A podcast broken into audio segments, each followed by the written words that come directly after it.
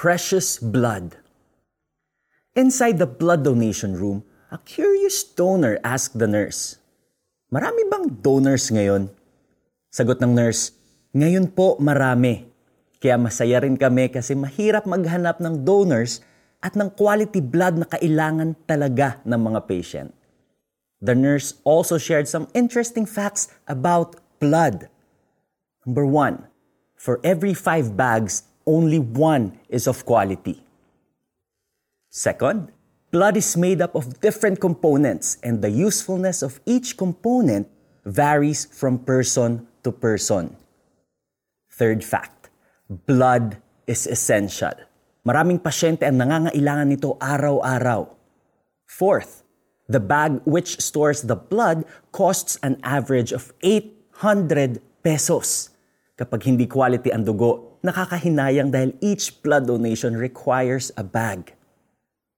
Fifth, blood donation is a humanitarian act.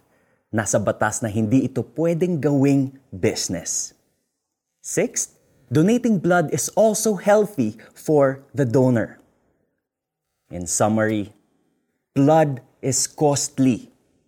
Blood is life. And if we ponder on the price of blood, we can even more appreciate why our sins were forgiven through the precious blood of Jesus Christ. The blood he shed on the cross is the only quality blood that can save us all. Maaring tuwing Lenten season lang natin inaalala ang halaga nito. But it's important to remember the value of Jesus' blood.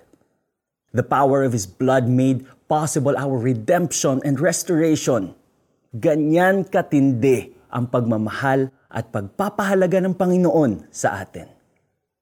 His blood cleanses us from all unrighteousness, supplies us with eternal life, binds our heart and wills to our Father, and encourages us to boldly pray and come to Him. And when all else fails, remember that you are bought by the precious blood of Jesus. You are His. And you can even live and endure life's challenges because His blood has saved you. Let's pray. Lord Jesus, you're worthy of all glory and praise. I repent of my sins. Help me to live through the power of your precious blood. Amen. Now, application tayo. Reflect on the impact of Jesus' blood in your life. Also, seek an opportunity to help someone in need of blood.